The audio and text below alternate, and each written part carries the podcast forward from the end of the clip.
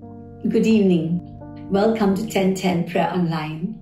So, this week is the end of our time, just to have a time of prayer together at 10 p.m. And today and tomorrow will be the last two nights. So, even as we bring this whole season of the lockdown to our coming together to prayer to an end, I thought it is good that I use two portions of scripture to just summarize what God is uh, trying to do inside our hearts. Yeah. So turn with me to John chapter 15, and I'm going to read a very well known section of scripture, uh, which is often entitled Abide in Me. All right. So just look at John 15, and I'm just going to read verse 1 to verse. Uh, oh, just I'll, I'll see where I want to stop. Is that okay? chapter 15, verse 1. I am the true vine, and my Father is the gardener. He cuts off every branch in me that bears no fruit, while every branch that does bear fruit, he prunes so that it be even more fruitful. You're already clean because of the word I've spoken to you. Remain in me, and I will remain in you. No branch can bear fruit by itself, it must remain in the vine. Neither can you bear fruit unless you remain in me.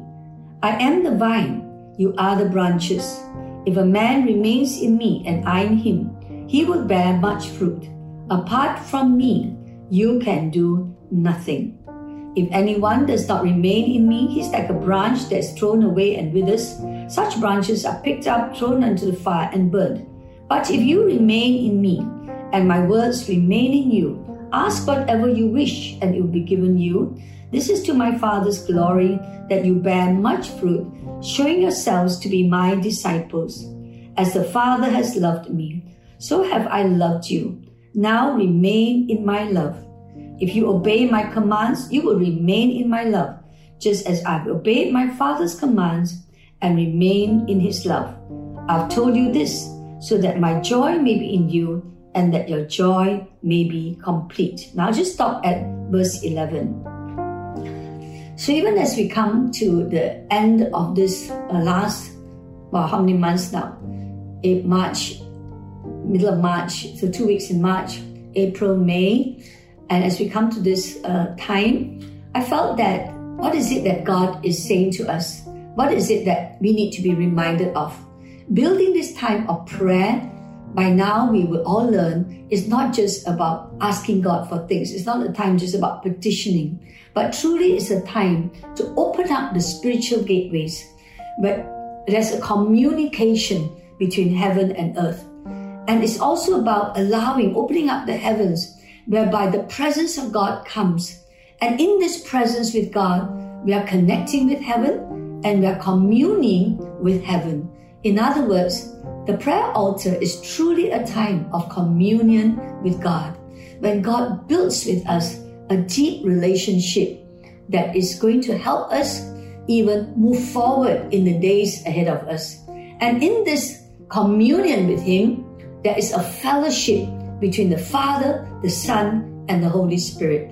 So I just want to use John 15 to really summarize what is it, does it mean to have this time of fellowship with God the Father and through our Lord Jesus Christ and communion with the Lord Jesus Christ. What is really happening?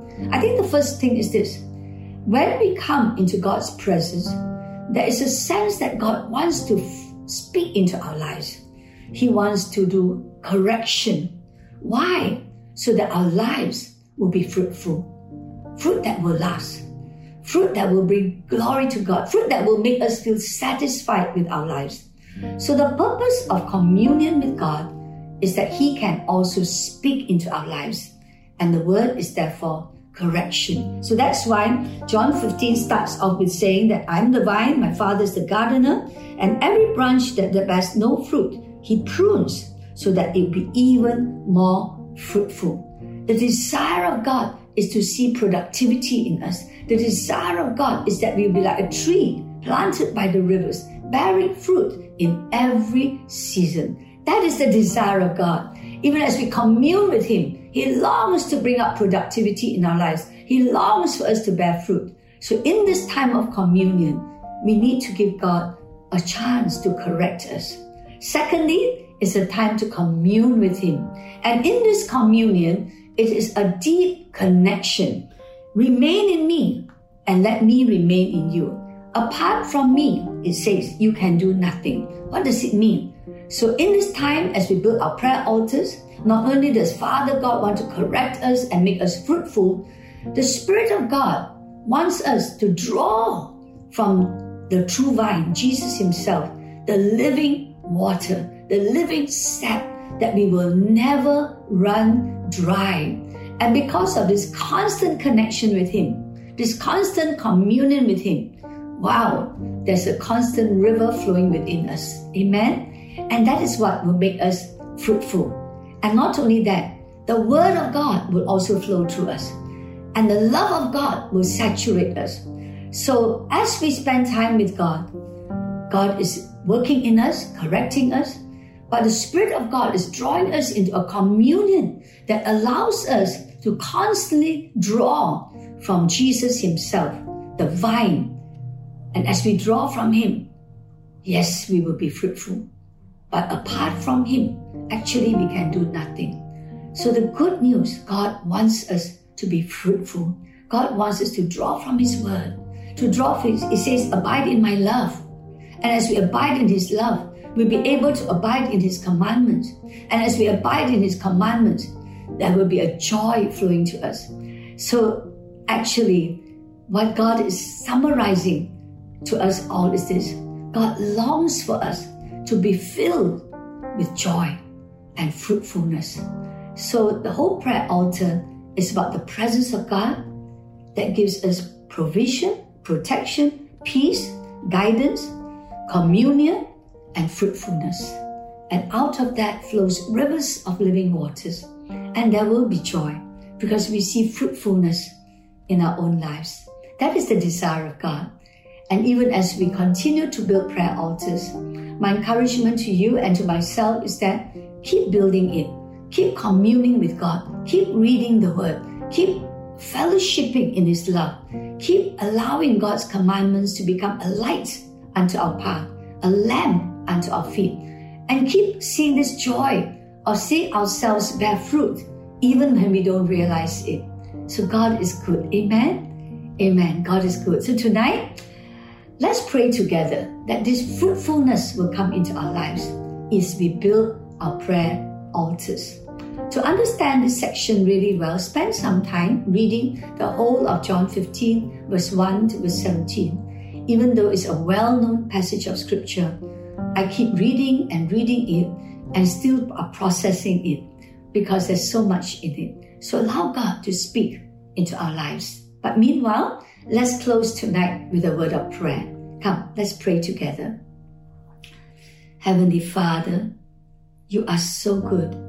You're drawing us to, into the vine. Truly, our Father is the gardener and Jesus is the vine. Thank you, Lord.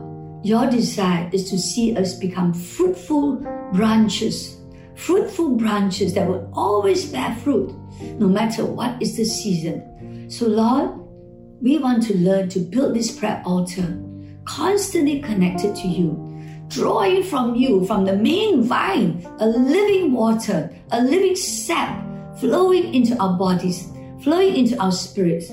Let the word become life to us. Let your love build us.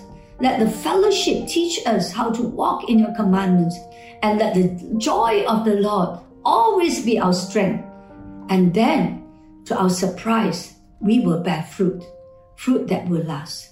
So, Lord, we ask for you to constantly draw us into you so that we will abide and remain in the vine. For apart from you, we can do nothing. So, Lord, we want to consecrate our time to you we want to learn to draw from you. We want to learn to always connect with you. We want to draw from your word the wisdom, the joy, and the love that will guide us all the days of our lives. In Jesus' name we pray.